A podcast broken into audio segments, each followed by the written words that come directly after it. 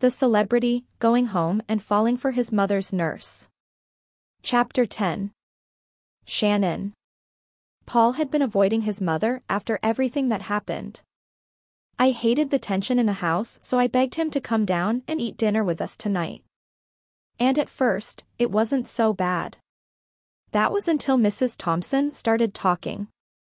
Because she was basically stuck in her past, she often brought up things she could still recall about the past as if it was happening right now. And it wouldn't have been a bad thing if it wasn't for how much it affected Paul. His mother had mistaken me for her best friend, Nancy, who I'd heard so much about before that I felt like I knew her in some way. And she mistook Paul for her boyfriend after he came back from the war. I didn't know much about him really other than he seemed to have been a nice fellow. I wasn't sure if she ended up marrying him in the end. I didn't know his surname, so I wasn't sure if he was Mr. Thompson. Mrs. Thompson was busy playing out a scene that probably happened back then in the past. A dinner party with imaginary guests and her best friend and boyfriend. She was so happy playing it out. I played along like I always did. In the time I've been Mrs. Thompson's nurse, I've grown close to her. Although she didn't know who I was I still felt a sort of connection to her. It saddened me that she was stuck in the past instead of being able to enjoy the last years of her life. It made me fearful of what would happen to me one day. I was busy thinking about that while playing along with the conversation when Paul who had been quiet this whole time suddenly asked. Lizzie, are you afraid of me? She laughed, and I gave him a look. What do you mean, Brian, she said. Why would I be afraid of you? Tell me, Lizzie, do I ever get angry at you, he said. Really angry.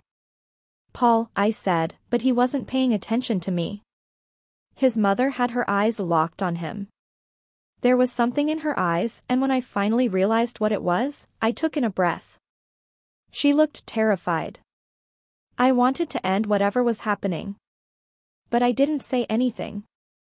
Something was playing out in front of me and I couldn't stop myself from watching. Finally, she broke the silence and laughed. Don't be silly, Brian, she said then looked around the table. He's just joking. Aren't you, Brian? But something about the way she spoke made me realize she was lying. I would never be afraid of Brian, she said. He wouldn't hurt a fly. Paul didn't say anything. He stared at his mother for a moment.